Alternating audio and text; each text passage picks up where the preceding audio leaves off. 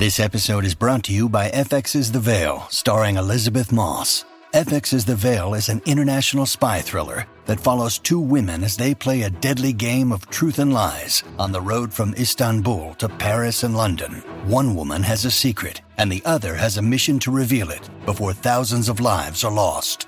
FX's The Veil, now streaming, only on Hulu.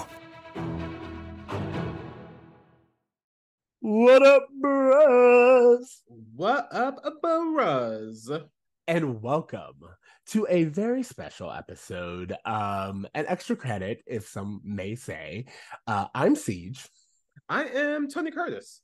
Uh, and today, you guys, we wanted to talk about the SAG WGA strike, the double strike that um, we are all now living in.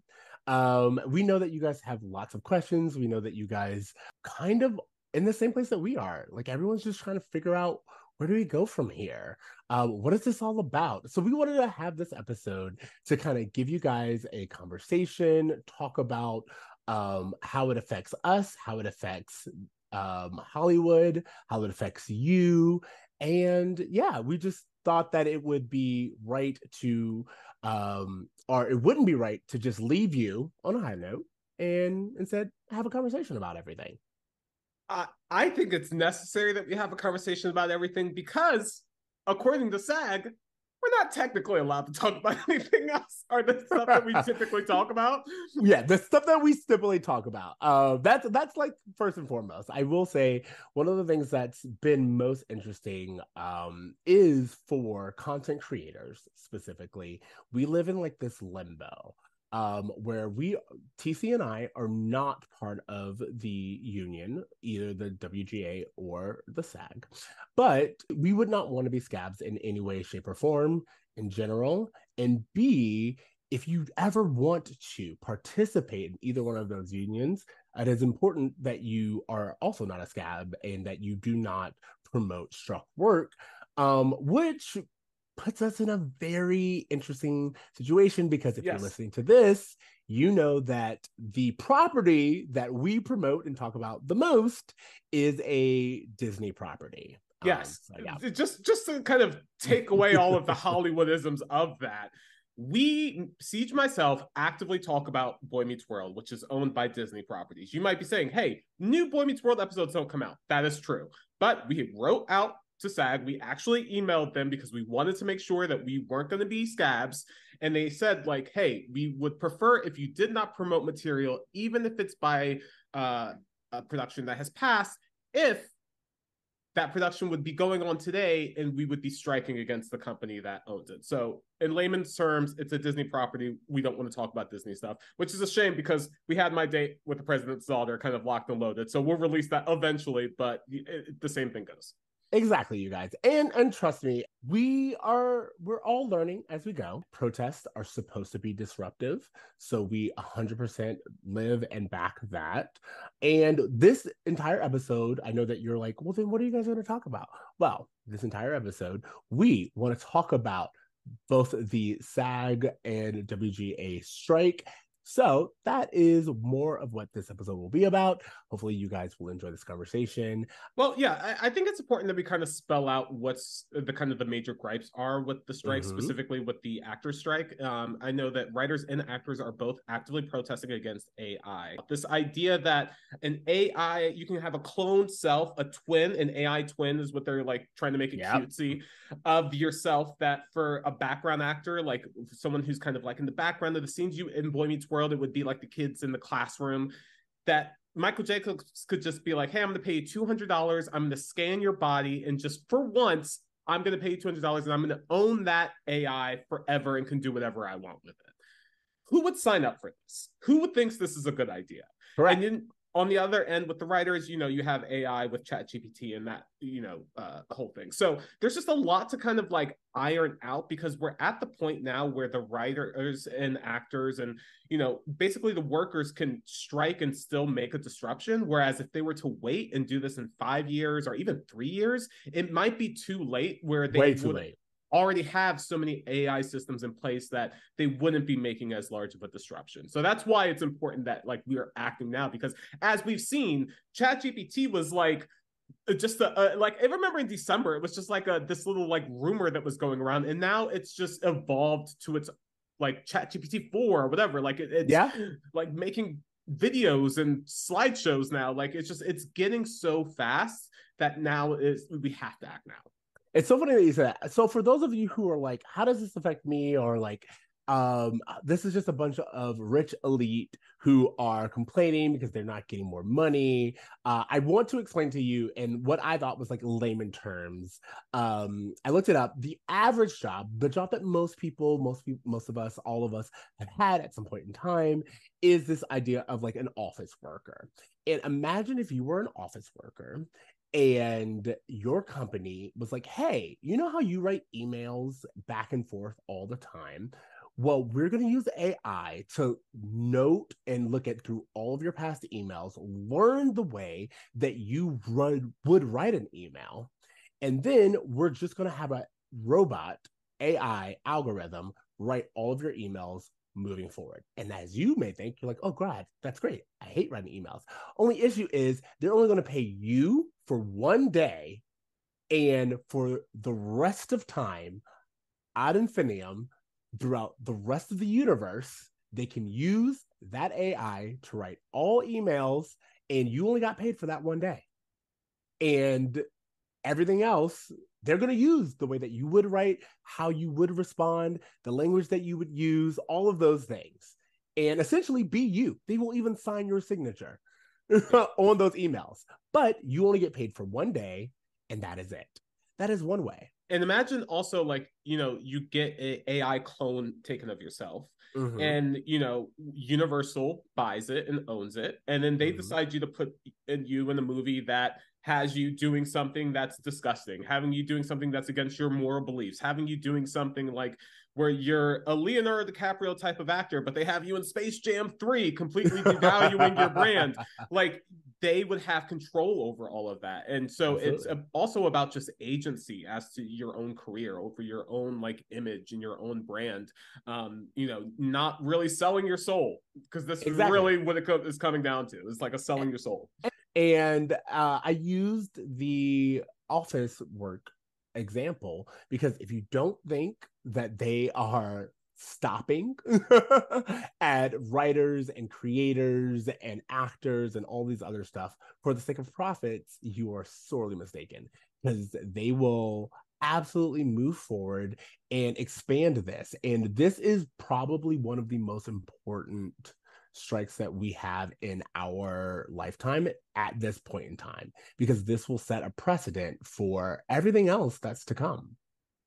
You know, I think the the uh biggest revelation to me in all of this, and the thing I think is the most interesting, I want to talk to you about this specifically, mm-hmm. was that finding out that a majority of actors mm-hmm. make significantly less than you would think. Significantly. A less. majority of actors, because you know, when you think of like actors, you think of like these high, you know, a-list celebrities you think of the will smiths of the world you think about you know these people who have multiple houses in different countries but when you're think about this how many streaming networks are there how many streaming networks have their own shows that they produce and how Too many, many. casts are on those on each individual show. A majority of actors aren't getting the big bucks. They're making significantly less to the point where they can't even qualify for healthcare, which I think you need to make 30 grand to qualify for healthcare. I let's check mm. that. But it, it's it's a it's a very small amount, like it, yes. compared to what you think it, it, would need to be and how much actors are actually making. So that that this changing this idea that actually a majority of actors are not getting paid that much, that they're just working class just like us is fascinating to me. Well, not only working class, but some of them need like second and third jobs. As two individuals who themselves have constantly worked in order to keep this pod like worked a separate job in order to do this. Um, we know how much labor goes into creating a podcast into having just creative ideas as well as working to keep the lights on. And if that's what you have to do and yet your face is all over sunset boulevard feels like it's a problem. well, and that's the the big shocker was like, and I love this transparency that's been coming out because so many actors have been going on the TikTok and being like, "These are the residuals I've made. You've seen yeah. me in all of these shows. I have to work a second job. A majority of my friends have to work second jobs. I didn't realize how much of a privilege it was to be an actor who didn't have to work a second job. That that's actually the exception. In the same way that like you know the 1% of like people at your your company are making you know the big bucks but the majority aren't. Like it's just capitalism is screwing over everyone. And that's kind of what i wanted to talk about. Because to me to about that.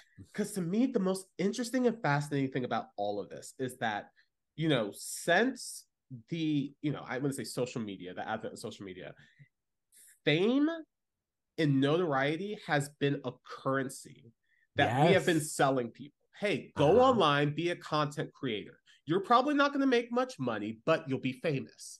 And if you get to the top level of fame, you could be a Kim Kardashian. You could be an Addison Rae, You could be someone who's able to squeeze out the 1% that's able to squeeze out from under here to get to be part of the big leagues.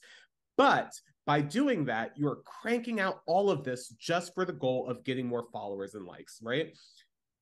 But if all we're doing is trying to get to the NBA, so to speak, as content yeah. creators. Yeah. A bunch of people in the NBA are like, hey, we're broke. Hey, we're not well paid. Yes. Hey, we're not taken care of. So it's like, oh, okay. So actually, we're all striving to be a part of this lie that you've been selling us that yeah. this was the pinnacle of uh, capitalism essentially is either being wealthy or famous and we can't be either so yeah. what are we actually working for what are we striving so hard for as content creators it's just the whole idea of like social clout i think to me is coming into question because it doesn't matter i'm watching people who have tens of millions of instagram followers yeah. telling me that they can't pay their rent because of this what's happening in hollywood right now so it's just fascinating that whole aspect of it to me see there's so much that we can be talking about but I don't think that you and I alone are ones who should be talking. I feel like this is a conversation that should involve someone who actually has and continues to be on the front lines. Sure. Um, you guys, we have been very lucky to um not too long ago, I went out to the WGA protests, and uh, I went out there to support the writers of Boy Meets World. And we actually have some pictures of that on our social media. You we do. Um, and while I was out there, I got to meet the cast, protest with the cast, uh, had a very good and it was a very social and fun time. Um, but we were also able to meet today's very special guest.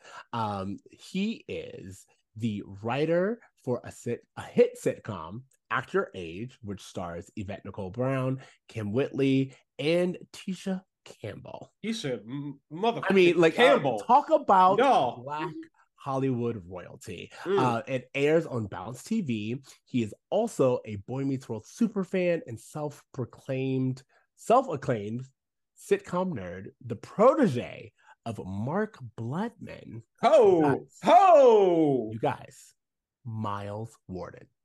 How's it going? What's up, bro? Doing? We're doing nice well. to see y'all, man. Happy fresh off the lines. How are you fresh, doing? Fresh off the line. uh, why don't you give our listeners a little bit of history about who you are and what do you do? Um, yes, I'm Myles Warden. I am a sitcom writer, half of a writing team with Capri Sampson. Uh, we we work on shows together. We were currently before the strike happened, uh, gearing up for season two of a sitcom called Act Your Age, which stars Yvette Nicole Brown and Tisha Campbell and Kim Whitley. Phenomenal cast. It's a a Golden Girls meets Living Single type vibe, which are those that I hope we all love and enjoy. So if you love those type of things, please tune in on that. It was also created by the amazing Allison Faust, who's worked on things like Everybody Hates Chris and My Wife and Kids, and she's also sitcom royalty too. I would say you don't even know. Like TC and I will absolutely have to have you on to talk about that in general. Yes. Black yeah. royalty, living single, golden girl. We will talk about that. Tisha but Campbell. today's episode, Tisha Campbell. Whenever y'all want to talk about that, I can talk a, all about that for hours. Absolutely. um. So, how did you get into writing? First and foremost. Um, I actually came out here about 10 years ago. Um, I used to be a songwriter and then uh streaming took over songwriting as well, and that became a business that wasn't very profitable for songwriters. Um, so a friend of mine uh, introduced me to television and film. They were like, "You're a very funny guy, or whatever. Have you ever tried doing TV and film?" I was like, "I never thought about it, but like I've always just been like a huge sitcom nerd from those type of shows that I just mentioned and whatnot." So um, I started doing it with uh, a partner named Naomi Mack in Atlanta, and um, I went to a church church for the first time, and when I went to that church, there was a pastor preaching, and the preacher stopped in the middle of his sermon and he said, "Hey, you young man, stand up." And I was looking around the church like, "Oh man, somebody in trouble there, fell asleep. What's going on? what happened?" And then he was like, "No, you stand up." So I was like, "Oh man, what did I do?" He was like, "The Lord has given me a word for you. He's telling me you want to be a TV writer." And you need to go to LA and it's not going to be easy, but I see big things for you. You just got to stay the course or whatever and just wow. believe and step out on faith. So I literally stepped out on faith. Like a few months later, came out here, and like the the next day I was out here, I met my now current writing partner, Capri Sampson. Um, and we were doing background for um for a web series, which all the footage got lost, so we're the only remain things that remain from that web series. Um, but the director of that web series will go on to win an Oscar. It was Matthew Cherry. Um, uh, so uh, we were on uh, the background of that show, and they kept pairing us up the entire night. And they said, "Hey, you two go over here and do this. You two go to the bar, have drinks. You two dance over here." So we're like, "Okay, well, I guess." We're paired, we're a partnership now. So my name isn't you two, what's your name? So we started talking and we all love sitcoms and TGIF and The Boy Meets Worlds and things of that nature. And there was also a bunch of shows in that era, the Sister Sisters, the Smart Guys. There was a lot of shows that had faces that looked like us, particularly with children, uh, teen leads and whatnot that were very cool and whatnot. And they had lessons behind them, but they were so funny you didn't know you were learning lessons. And there was a whole genre of shows like that, and it kind of went away, and we couldn't see ourselves anymore. So we decided to partner up and make it so we could all see ourselves again. I I absolutely love that. Uh, you mentioned Boy Meets World. What are your ties with Boy Meets World and Girl Meets World?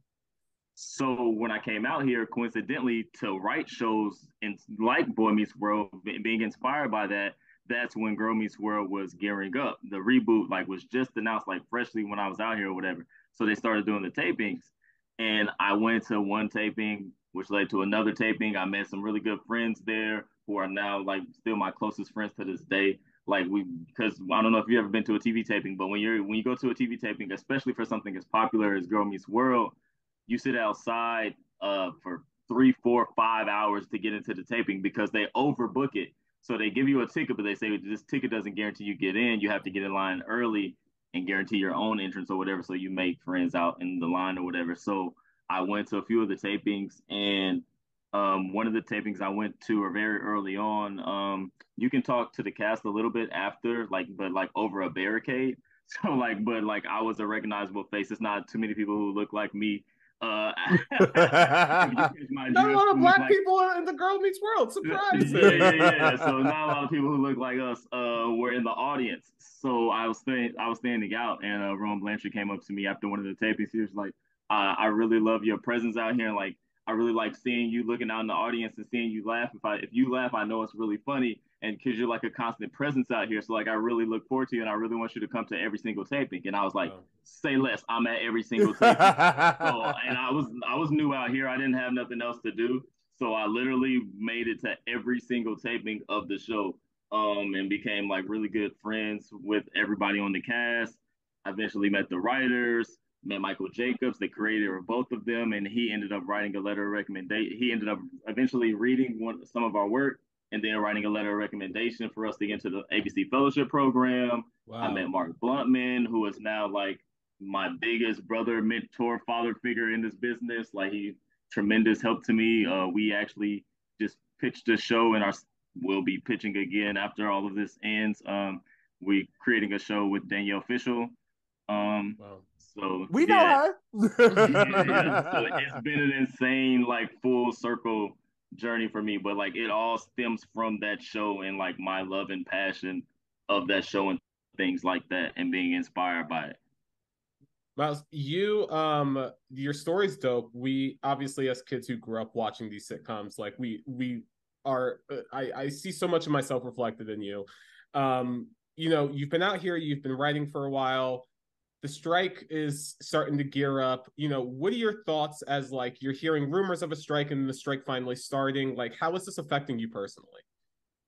it was crazy because um, I was actually on my first uh, WGA show when all of the talk started happening or whatever. The I had worked on a previous show, but it was the Animation Guild, which is IATSE and TAG, and that's a whole nother fight in itself of why animation shows aren't a part of the Writers Guild. But um, I was just getting uh, we were working on Act Your Age, and the talks were starting to ramp up, and like you you finally like I became a overnight success after a decade. So like I put I was finally like having the success and working with the people who I always wanted to work with and like loving life. And then hearing this talk, I was like, ah oh, man, this is like it's, it's it was really depressing, but at the same time, I could see the issues all around me. I was in a very privileged position being on a sitcom.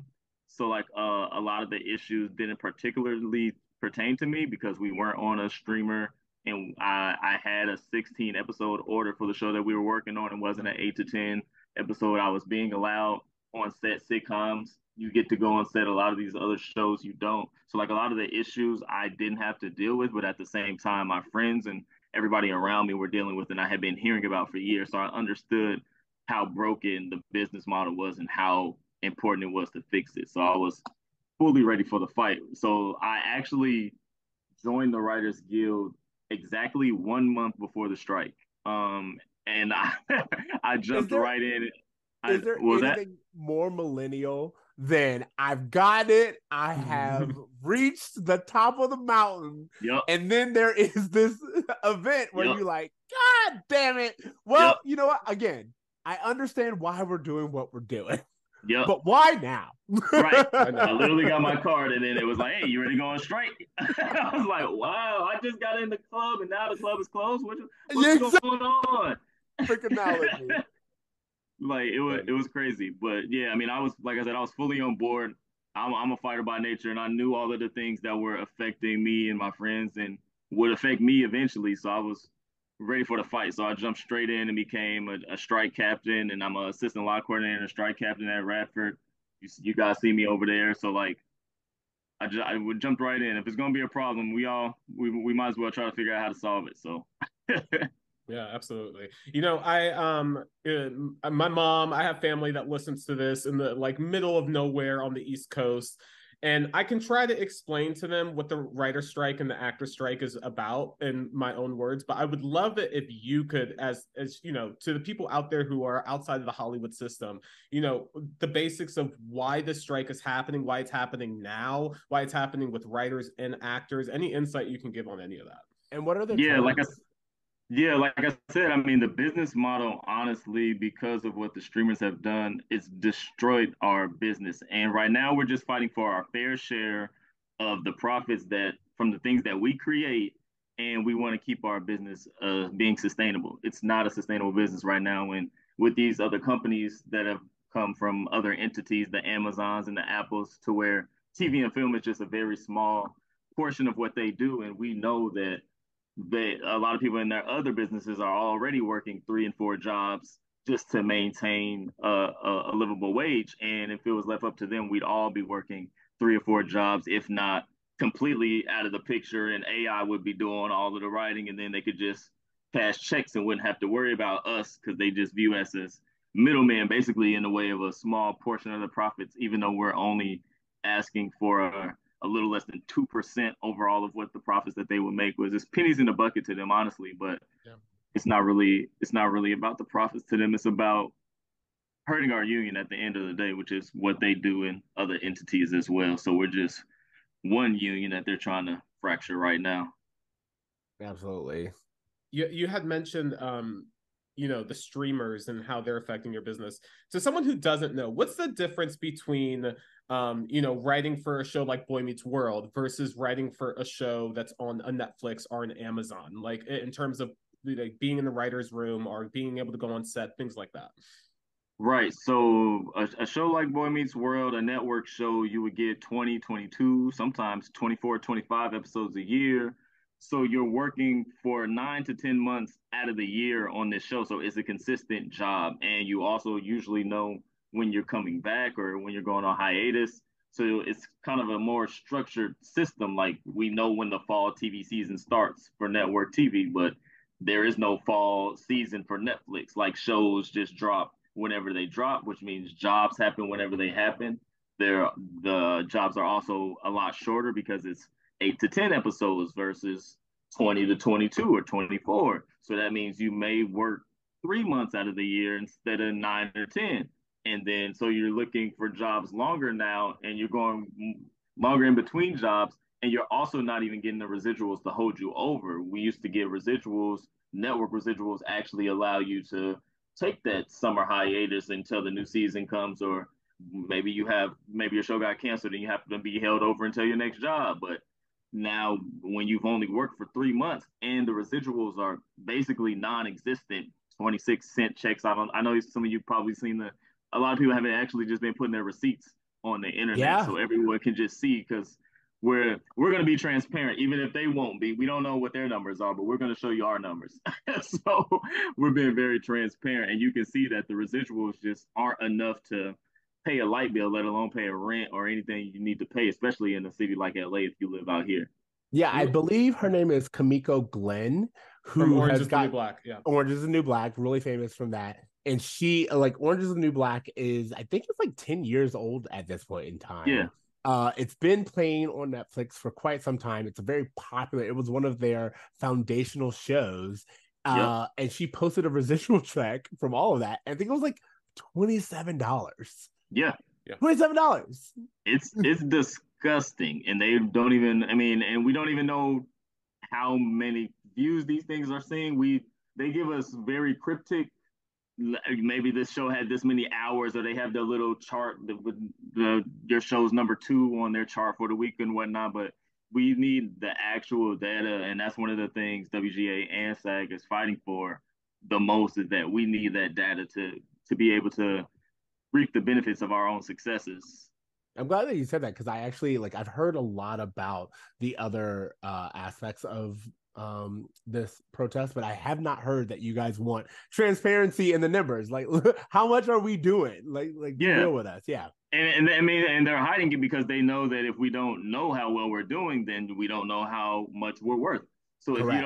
if you don't perfectly said. You know, so I, I, saw that's all they're trying to do is undermine us understanding our value, but we completely understand it with or without those numbers. I think the transparency, people coming out about their, you know, we were just talking about that before you jumped on about how like we didn't realize how many people in the industry were just like working class. Everyone assumes that everyone has Bentleys and they have multiple homes yeah. and all these things. But the truth is is that a lot of people are just like you said, working from job to job and constantly auditioning or, you know, writing to get new shows and find new work. And it's yep. not as consistent as people may think. Exactly. Um also to go into part of the question you asked me about earlier was the being on set of it all. So uh when you used to be on a network show you used to be on set. You help cover set while your showrunner is doing multiple things. They may be rewriting the script for the next week's episode and they may also be on a call trying to figure out the props and the visual effects and like your your showrunner is doing multiple things and the the staff was usually there on the set to a help the showrunner out but b also to learn to be part of the train so you know how to become a showrunner because you can see what your showrunner is doing.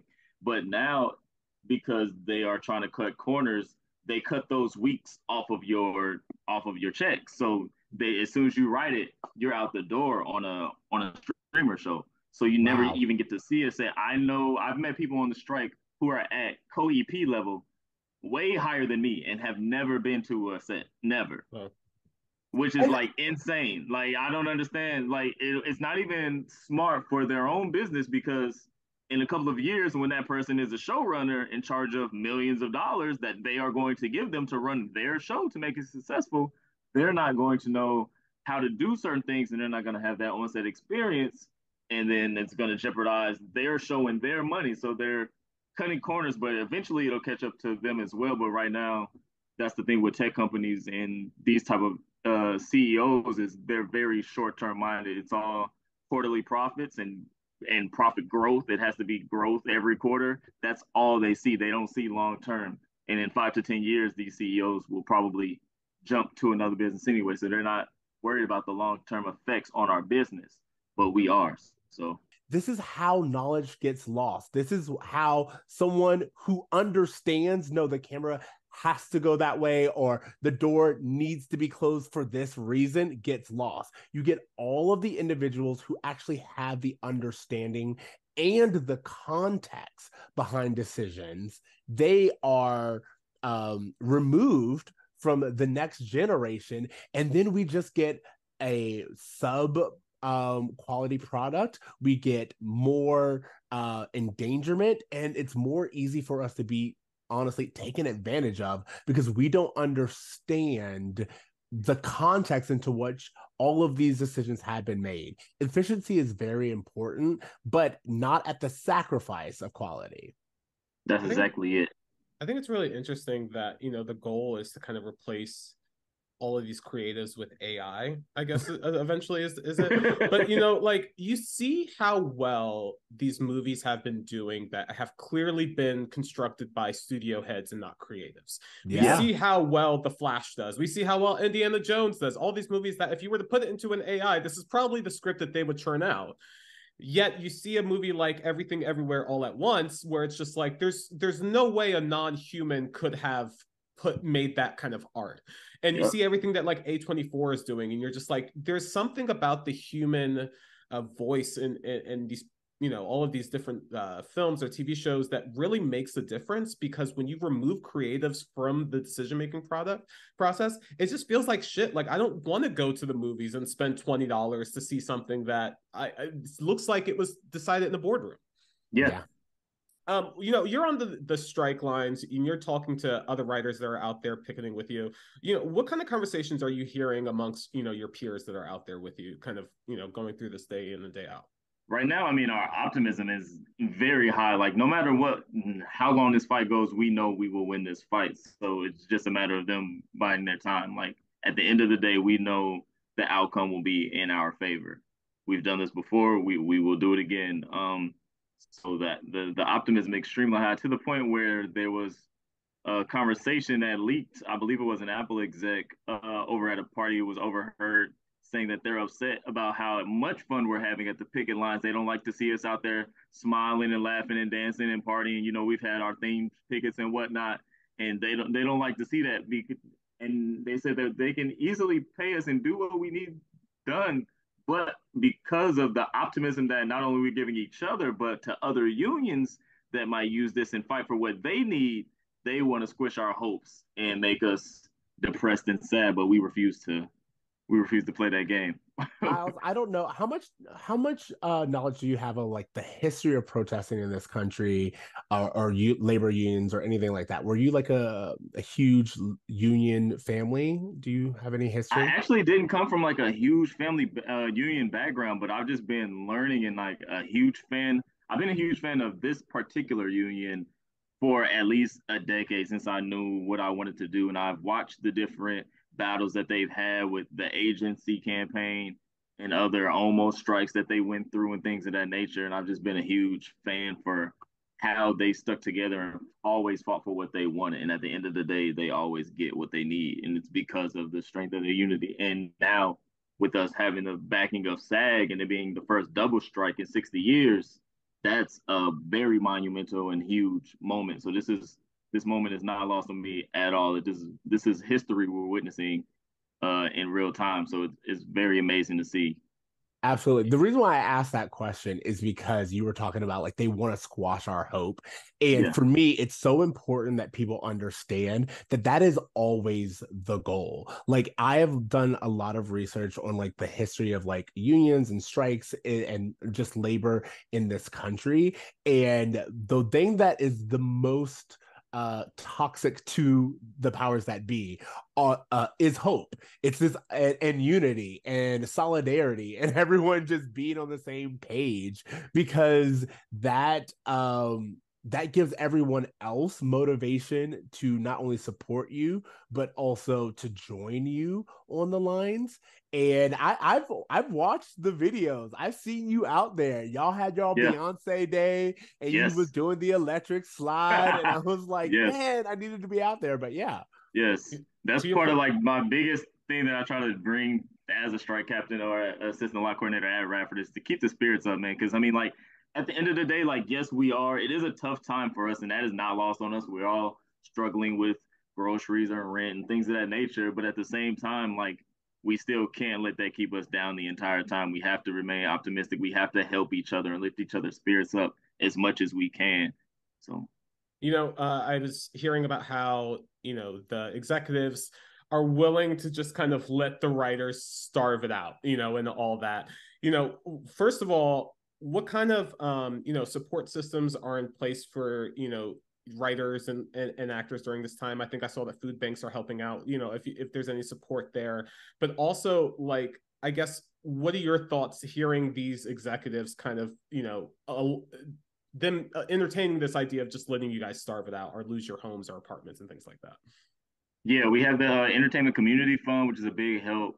We have Humanitas has been giving out $100 grocery cards. Uh, my buddy Joel, who is also a captain at Radford, has been helping a lot of people get grocery money as well. Um, what was the other part of the question? Sorry.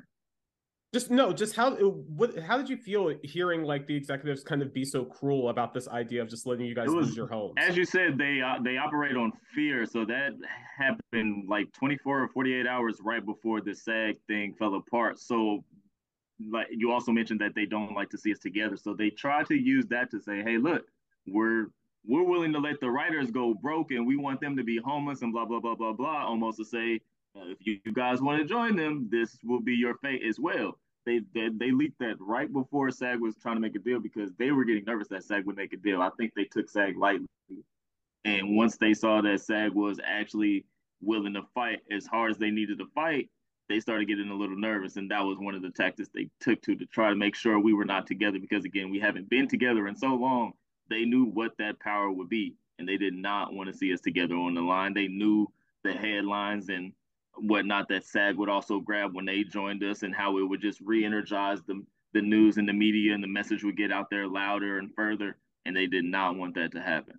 I love because I was going to ask what has been the difference now that SAG has joined you, the W GA on the picket line? Like, what is the difference, and like, how does it how does it feel different, and what's like tangibly different? It just feels empowering, honestly. Like, like I don't know if you've seen like the different memes. One of the memes was like the the Avengers were like they were like on your left and on, on your, left. Like, yep. yeah, yeah, yeah. it just feels like that. Like you're all fighting a big war, and like you know you have people who are on your left and who have your back, and you know that together you're even it's either it's even going to be harder to break you off, and we're more likely to get things that will help us both in the future. Like, and we're fighting for not 100% the same things, but at the end of the day, it's the same things overall. Like, we all want a better share of the successes that of the things that we create. We all want our people to be able to have a sustainable life and pay their rent, pay their bills, and have health care and things of that nature. Like it's very simple things that we're fighting for, and they're fighting against it. you trying to pay bills with right. your job? Right. They're like, no, I want you homeless. And it's like, yeah. bro, I can't even afford a home. Like, like you're trying to make me homeless and we, we people got three and four roommates. Like it's it's insane, man. Exactly. Um, you know, you had mentioned that there were food kitchens, there were these places that were helping out. Is there anywhere that maybe our listeners could donate if they wanted to help out with actors or writers who are striking at the moment? Um, yeah, what do you guys need? Like, what would be helpful? How do people get involved? You can donate directly to the Entertainment Community Fund. We also love if you are in the LA area, please just drive by the picket lines and you can drop off any supplies. It's hot, so we love ice we love water, Gatorade, things of that nature. Try to keep us hydrated, try to keep us safe. Popsicles are great because it's hot. Anything to cool us off, honestly. Um, and yeah, yeah, but like those donations, you can also then, if you go to specific lots, you can probably donate directly to the lot coordinators and to the captains so they can buy supplies that they need. We've been buying extra umbrellas to try to keep our picketers cool. We've bought misters, we've bought other things, so you can donate in a lot of ways. But the entertainment community fund is the easiest one to do. Can y'all have alcoholic popsicles? Cause like I'm trying to get it turned. There has been an alcoholic, uh, uh, like a like a margarita mi- mixer picket. I didn't make it to that one, so I don't know. I, I was at Radford that day, but I have heard. So if you want to bring some some alcoholic popsicles through, I'm pretty sure that's fine, bro. Absolutely. It's 100 degrees in LA. You got to get by somehow. Yeah, exactly. Start happy hour a little early. I'm with it. Is there anything else you want our listeners to know uh, about the strike, about um, the way that things are? I just want everybody to know that we appreciate all of the support, even if it's just like a tweet. Like every single thing you do, like we hear you and it matters. And again, like when it comes to knowing people are on your left or have your back, knowing that the public is is with us in this fight, it really does help us get through our long, crazy, hot days that we're going through. Like we're not doing this just for us. Again, like you said, like it will come back on the content in five, ten years.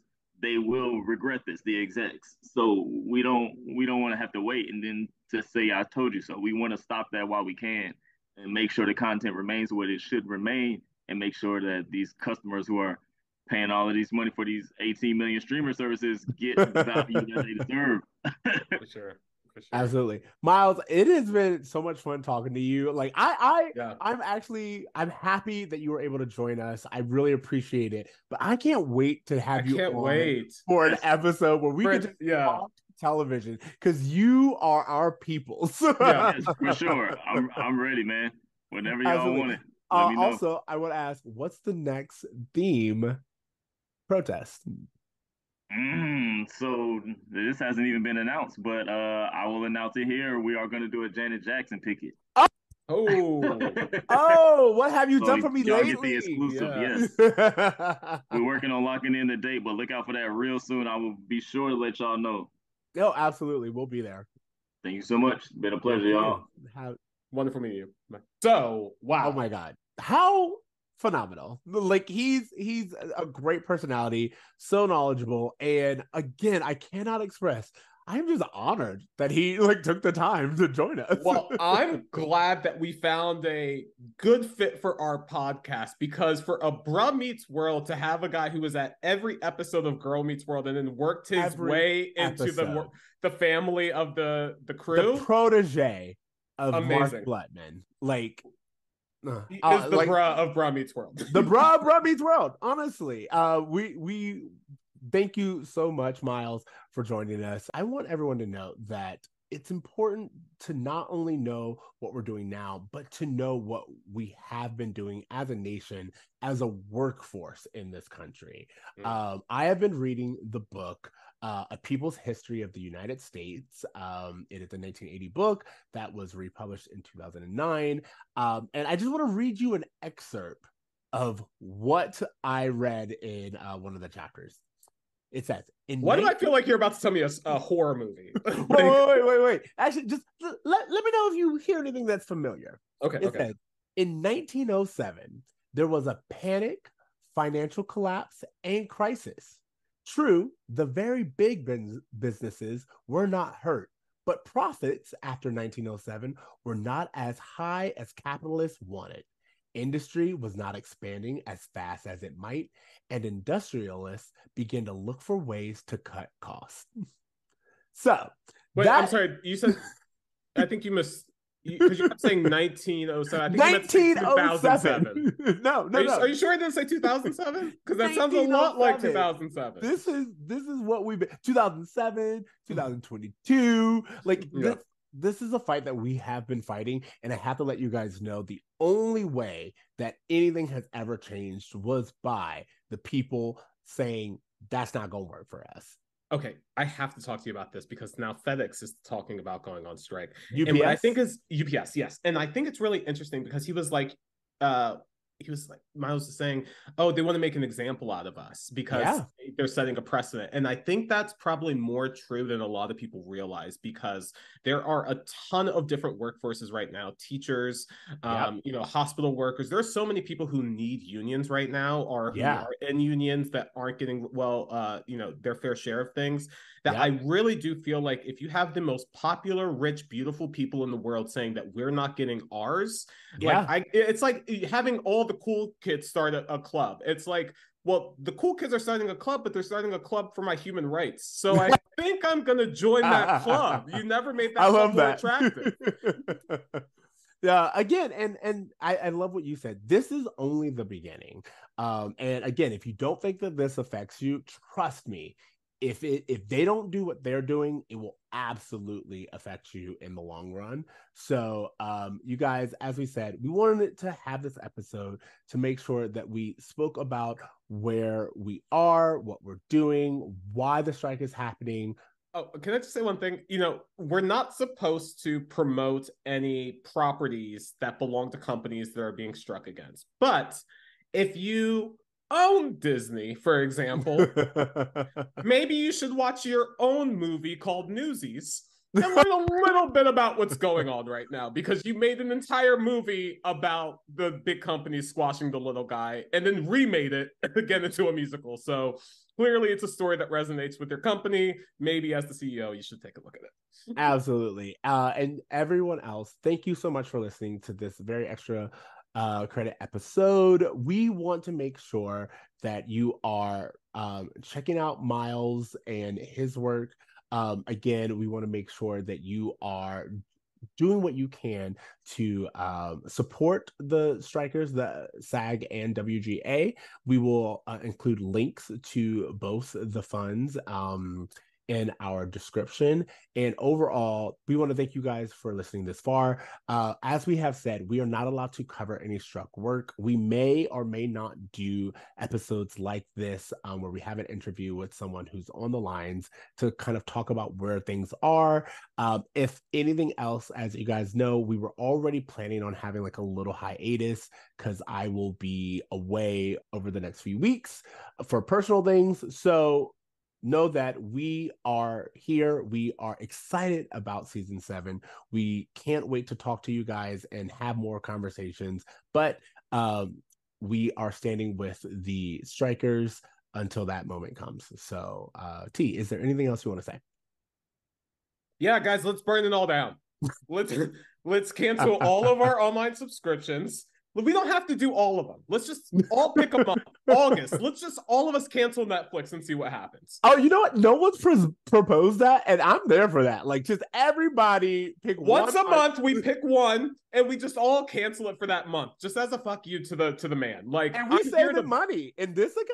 and this we all need to save money anyway. We've all been like on that, you know, that screen scrolling. What do I watch? What do I watch? Just get rid of it, guys. Just let's let's really step into this head first, burn it all down. I'm here for this fight. All right, you guys. Uh, in the meantime, remember to dream. To try And this is the good we're talking about. Do good. fight the power. Totally. All right. Later, Russ. Later, bruh.